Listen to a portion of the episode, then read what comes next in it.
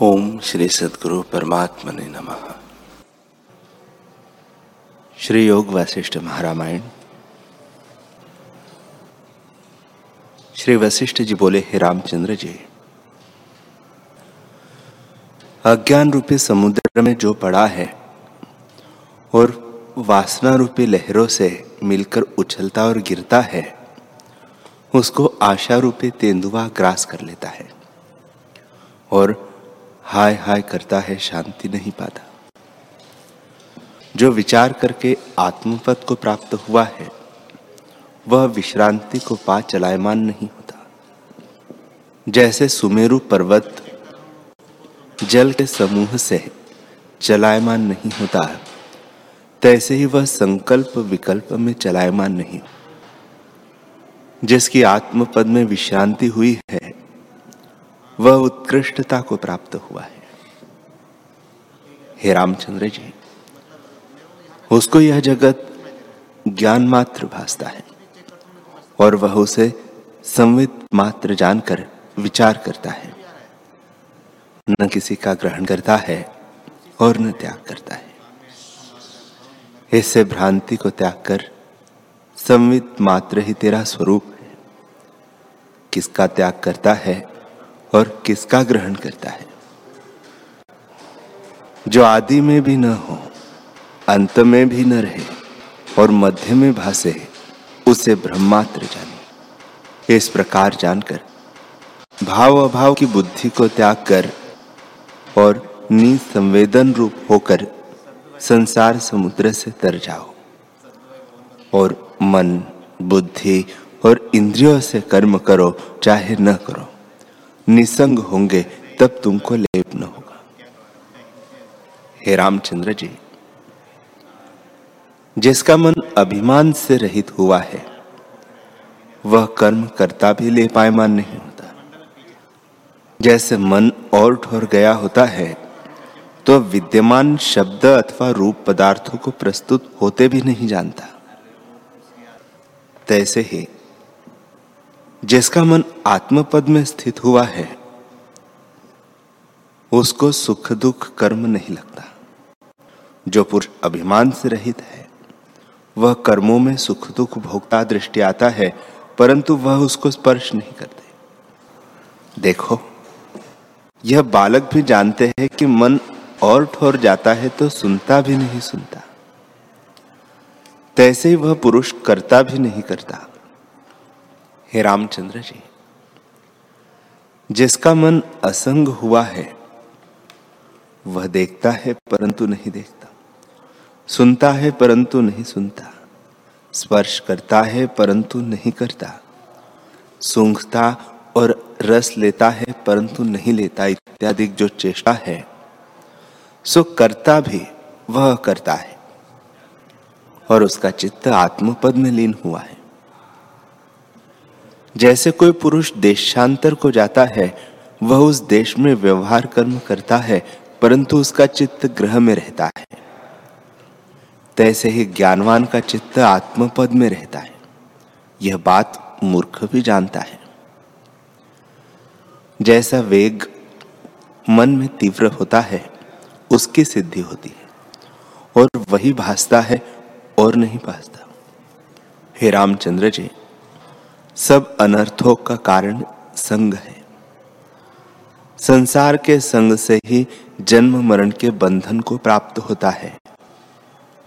इसे सब अनर्थों और संसार का कारण संग है। सब इच्छाओं का कारण संग है और सब आपदाओं का कारण संग है। संग के त्याग से मोक्ष रूप और अजन्मा होता है। इसे संग को त्याग कर और जीवन मुक्त होकर विचरो श्री राम जी ने पूछा, है भगवान, आप सर्व संशय रूपी कुहरे के नाश करता शरत काल के पवन है। संग किसको कहते हैं? यह संक्षेप से मुझसे कहिए।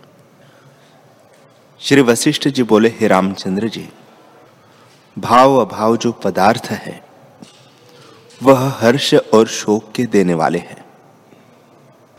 जिस मलिन वासना से यह प्राप्त होते हैं, वही वासना संग कहता है।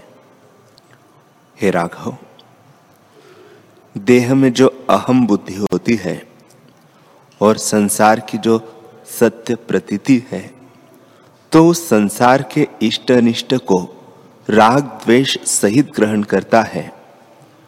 ऐसी मलिन वासना संग कहती है।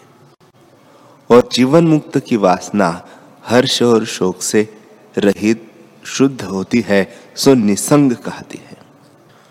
उसकी वासनाएँ जन्म मरण का कारण नहीं होती। हे रामचंद्र जी, जिस पुरुष को देह में अभिमान नहीं होता और जिसके स्वरूप में स्थिति है वह शरीर के इष्ट अनिष्ट में राग द्वेष नहीं करता, क्योंकि उसकी शुद्ध वासना है और जो करता है, सो बंधन का कारण नहीं होता। जैसे भुना बीज नहीं उगता, तैसे ही ज्ञानवान की वासना जन्म मरण का कारण नहीं होती। और जिसकी वृत्ति जगत के पदार्थों में स्थित है और राग द्वेष से ग्रहण त्याग करता है, ऐसी मलिन वासना जन्मों का कारण है। इस वासना को त्याग कर जब तुम स्थित होंगे, तब तुम करते हुए भी निर्लेप रहोगे और हर्ष शोक आदि विकारों से जब तुम रहित होंगे, तब वीत राग, भय और क्रोध से असंग होंगे।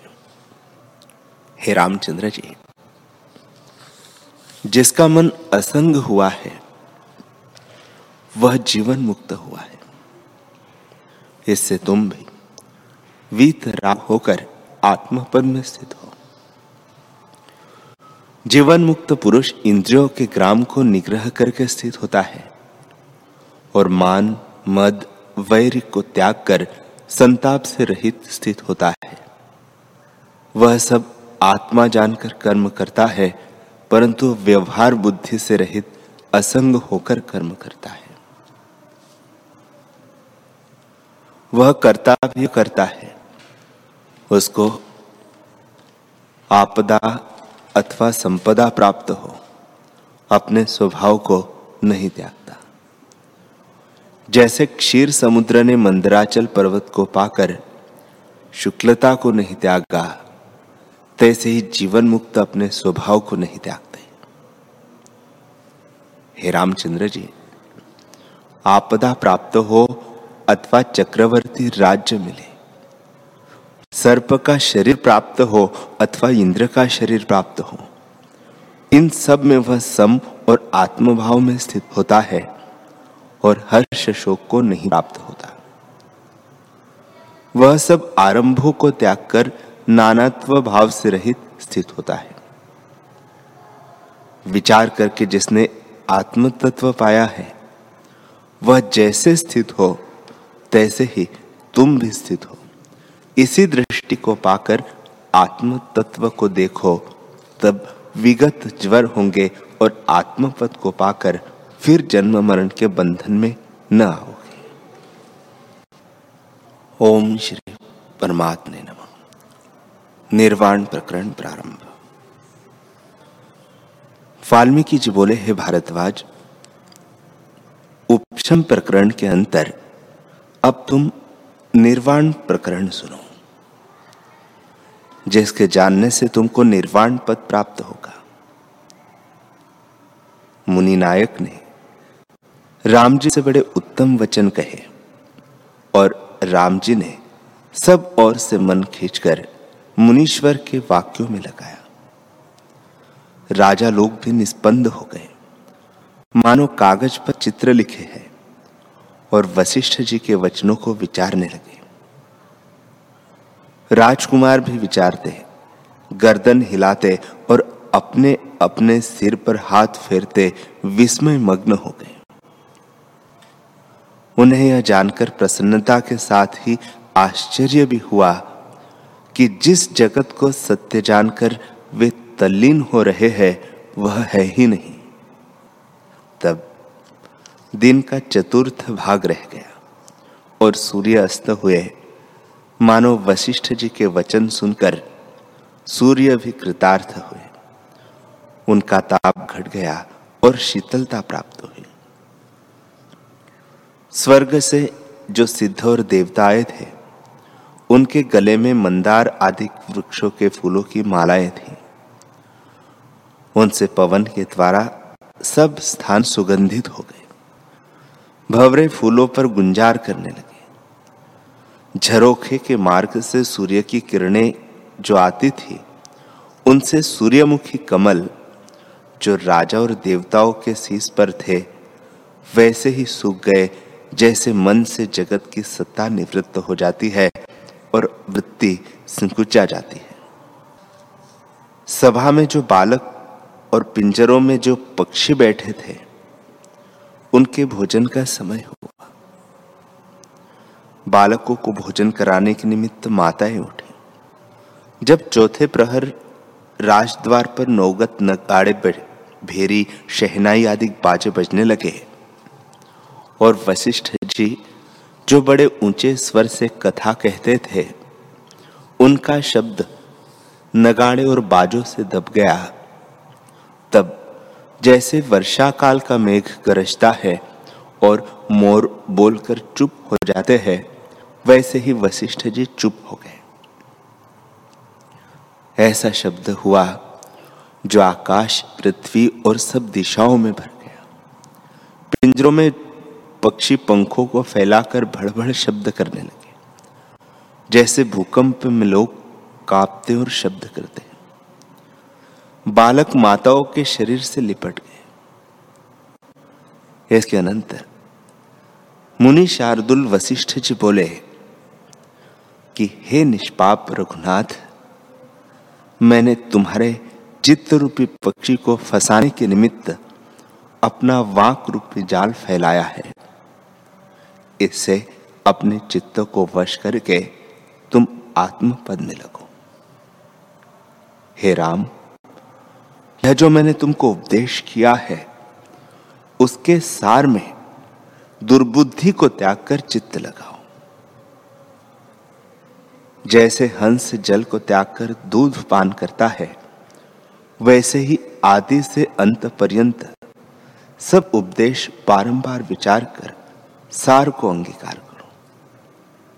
इस प्रकार संसार समुद्र से तरकर परम पद को प्राप्त होंगे, अन्यथा नहीं। हे रामचंद्र जी, जो इन वचनों को अंगीकार करेगा, वह संसार समुद्र से तर जाएगा और जो अंगीकार न करेगा, वह नीच गति को प्राप्त जैसे विंध्याचल पर्वत की खाई में हाथी गिरकर कष्ट पाता है, वैसे ही वह संसार में कष्ट पावेगा। हे रामचंद्र जी, ये जो मेरे वचन है, इनको ग्रहण न करोगे तो वैसे ही नीच गिरो, नीच गिरोगे जैसे पथिक हाथ से दीपक त्याग कर रात को गड्ढे में गिरता है। जो असंग होकर व्यवहार में विचरोगे तो आत्म सिद्धि को प्राप्त होंगे। यह जो मैंने तुमको तत्व ज्ञान मन का दमन और वासना का क्षय कहा है, इसके अभ्यास से सिद्धि को प्राप्त होंगे। यह शास्त्र का सिद्धांत है। हे सभासदों, हे महाराजों, हे राम लक्ष्मण और भूपति लोगों, जो कुछ मैंने तुमसे कहा है उसको तुम विचारो। जो कुछ और कहना है, उसे मैं प्रातः काल कहूँगा। इतना कहकर वाल्मीकि जी बोले कि, हे साधो, इस प्रकार जब मुनि शार्दुल ने कहा, तब सब सभा उठ खड़ी हुई और वशिष्ठ जी के वचनों को सुनकर सब वैसे ही खिल उठे, जैसे सूर्य को पाकर कमल खिल उठता है। वशिष्ठ जी और विश्वामित्र जी दोनों एक साथ उठे। वशिष्ठ जी विश्वामित्र को अपने आश्रम में ले गए। आकाशचारी देवता और सिद्ध विष्णु जी को नमस्कार करके अपने अपने स्थानों को गए। राजा दशरथ, अर्घ्य, पाद्य से वशिष्ठ जी का पूजन करके अपने अंतपुर में गए। श्रोता लोग भी आज्ञा लेकर और वशिष्ठ जी का पूजन करके अपने अपने स्थान को गए। राजकुमार अपने मंडल को गए। मुनीश्वर वन में गए और राम, लक्ष्मण, भरत और शत्रुघ्न वशिष्ठ जी के आश्रम को गए। फिर पूजा करके अपने गृह में आए। सब श्रोता अपने अपने स्थान में जाकर स्नान संध्यादिक कर्म करने लगे। पितरों और देवताओं की पूजा और ब्राह्मणों से लेकर भृत्यों पर्यंत सबको भोजन कराकर उन्होंने अपने अपने मित्रों और भाइयों के साथ भोजन किया और यथाशक्ति अपने वर्णों, आश्रम धर्मों को साधा। सूर्य भगवान अस्त हुए और दिन की क्रिया निवृत्त हो गई, रात्रि हुई और निशाचर विचरने लगे। तब भूचर, राज ऋषि और राजपुत्र आदि जो श्रोता थे, वे रात्रि को एकांत में अपने अपने आसन पर बैठकर विचारने लगे। राजकुमार और राजा अपने अपने स्थान पर बैठे। ब्राह्मण, तपस्वी, कुशासन आदि बिछाकर बैठे और विचारते थे कि वशिष्ठ जी ने संसार से उद्धार का क्या उपाय कहा है? वशिष्ठ जी ने कहा, जो कहा था, उसमें चित्त को एकाग्र कर और भले प्रकार विचार कर सब सो गए। जैसे सूर्य उदय होने पर कोका बेली मुन जाती है, वैसे ही वे सब निद्रित हुए। पर राम, लक्ष्मण, भरत और शत्रुघ्न तीन पहर वशिष्ठ जी के उपदेश को विचारते रहे और आधे पहर सोकर फिर उठे। वाल्मीकि जी बोले, हे साधो, इस प्रकार सब रात व्यतीत हुई और तम का नाश हुआ। तब राम, लक्ष्मण, शत्रुघ्न आदि स्नान और संध्या आदि कर्म करके वशिष्ठ जी के आश्रम में उपस्थित हुए। वशिष्ठ जी ने भी संध्या आदि करके अग्निहोत्र करने लगे। जब वह नित्य कर्म कर चुके थे, तब राम आदिक ने उनकी अर्घ्य पाद्य से पूजा की और चरणों पर सिर रखकर प्रणाम किया। जब राम जी गए थे, तब वशिष्ठ जी के पास कोई न था, पर एक घड़ी में अनेक सहस्त्र प्राणी आ गए। वशिष्ठ जी राम आदि को साथ लेकर राजा दशरथ के भवन में आए। तब राजा दशरथ उनके स्वागत और आगवानी को आगे आए। उन्होंने वशिष्ठ जी का आदर व पूजन किया। दूसरे लोगों ने भी बहुत पूजन किया। निदान, नभचर और भूचर जितने श्रोता थे, वे सब आए और नमस्कार करके निस्पंद और एकाग्र होकर बैठे। जैसे वायु के न चलने पर कमलों की पंक्ति अचल होती है, वैसे ही निश्चल होकर वे सब बैठे। भाट जन जो स्तुति करने वाले थे, वे भी एक और बैठे। सूर्य की किरणें झरोखों के मार्ग से न आई। मानो किरणें भी वशिष्ठ जी वचन सुनने आई है। तब वशिष्ठ जी की ओर राम जी ने वैसे ही देखा जैसे स्वामी कार्तिक शंकर की ओर कच्छ बृहस्पति की ओर और प्रहलाद शुक्र की ओर देखे।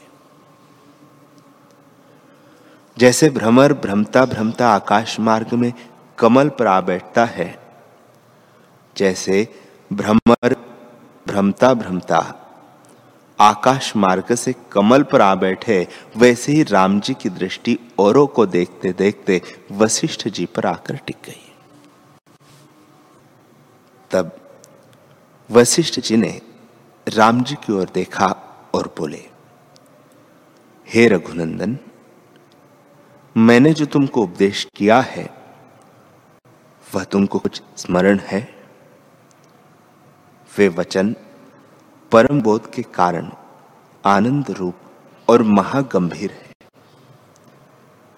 अब और भी बोध देने वाले और अज्ञान रूपी शत्रु के नाशक वचनों को तुम सुनो। निरंतर आत्म सिद्धांत शास्त्र में तुमसे कहता हूँ। हे रामचंद्र जी, जीव वैराग्य और तत्व के विचार से संसार समुद्र को तरता है। सम्य तत्व के बोध से जब दुर्बोध निवृत्त हो जाता है, तब वासना का आवेश नष्ट हो जाता है। और परमानंद पद प्राप्त होता है। वह पद देश, काल और वस्तु के परिच्छेद से रहित है। वही एकमात्र ब्रह्म जगत रूप होकर स्थित है और भ्रम से द्वैत की भांति प्रतीत होता है। वह सब भाव से अविच्छिन्न सर्वत्र व्याप्त ब्रह्म है। इस प्रकार महत स्वरूप जानकर शांति पाओ। हे रामचंद्र जी, केवल ब्रह्म तत्व अपने आप में स्थित है। न कुछ चित्त है, न विद्या है, न मन है, न जीव है। यह सब कलना ब्रह्म में भ्रम से फुरते हैं। जो स्पंद फुरना दृश्य और चित्त है, सो कलना रूप संभ्रम है। केवल ब्रह्म में कोई पदार्थ नहीं। हे रामचंद्र जी, स्वर्ग, पाताल और भूमि में सदाशिव से तृण पर्यंत जो कुछ दृश्य है, वह सब पर ब्रह्म है, चिद्रूप से अन्य नहीं। उदासीन और मित्र बांधव से लेकर सब कुछ ब्रह्म ही है। जब तक अज्ञान कलना से जगत में बुद्धि स्थित है और ब्रह्म भाव में नानात्व है, तभी तक चित्त आदि की कलना होती है। जब तक देह में अहम भाव है और अनात्म दृश्य में ममत्व है, तभी तक चित्त आदि का भ्रम होता है और जब तक संत जन और सच्छास्त्रों के उपदेश से ऊँचे पद को जीव नहीं पाता और मूर्खता क्षीण नहीं होती, तभी तक चित्त आदि का भ्रम होता है। हे रामचंद्र जी, जब तक देह अभिमान शिथिल नहीं होता, संसार की वासना नहीं मिटती और सम्यक ज्ञान द्वारा स्थिति नहीं प्राप्त होती, तब तक चित्त आदि प्रकट है। तभी तक जीव अज्ञान से अंधा होकर विषयों की आशा के आवेश से मूर्छित रहता है और मोह मूर्छा से नहीं उठ पाता। तभी तक चित्त आदि की कलना होती है। हे रामचंद्र जी, जब तक आशा रूपी विष की गंध हृदय रूपी वन में होती है, तब तक विचार रूपी चकोर नहीं प्राप्त होता। और भोग वासना नहीं मिटती। जब भोगों की आशा मिट जाती है और सत्य, शीतलता और संतोष हृदय में उत्पन्न होती है, तब चित्तरूपी भ्रम निवृत्त हो जाता है। जब जीव का मोह और तृष्णा निवृत्त होकर नित्य अभ्यास हो जाता है, तब चित्त शांत भूमिका को प्राप्त होता है। हे रामचंद्र जी, उस सम्यकदर्शी के चित्त की भूमिका सुनो। जब अनंत चेतन तत्व की भावना होती है और जीव दृश्य को त्याग कर आत्मरूप को जान लेता है, तब वह सब जगत को अपना अंग ही देखता है। अर्थात सर्वत्र अपना स्वरूप देखता है। ऐसे जो आत्मरूप को देखता है उसकी जीवत्वादिक भ्रम, उसको फिर जीवत्वादिक भ्रम कहा है। जब अज्ञान भ्रम निवृत्त होता है, तब परम अद्वैत पद उदय होता है।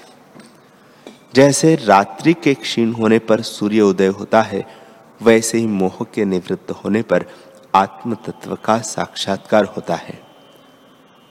और जब स्वरूप का साक्षात्कार होता है तब चित्त नष्ट हो जाता है। जैसे सूखा पत्ता अग्नि में जल जाता है, वैसे ही ज्ञानवान की चित्त उपाधि नष्ट हो जाती है।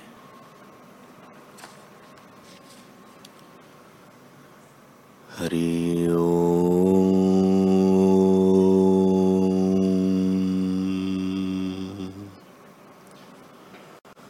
हरि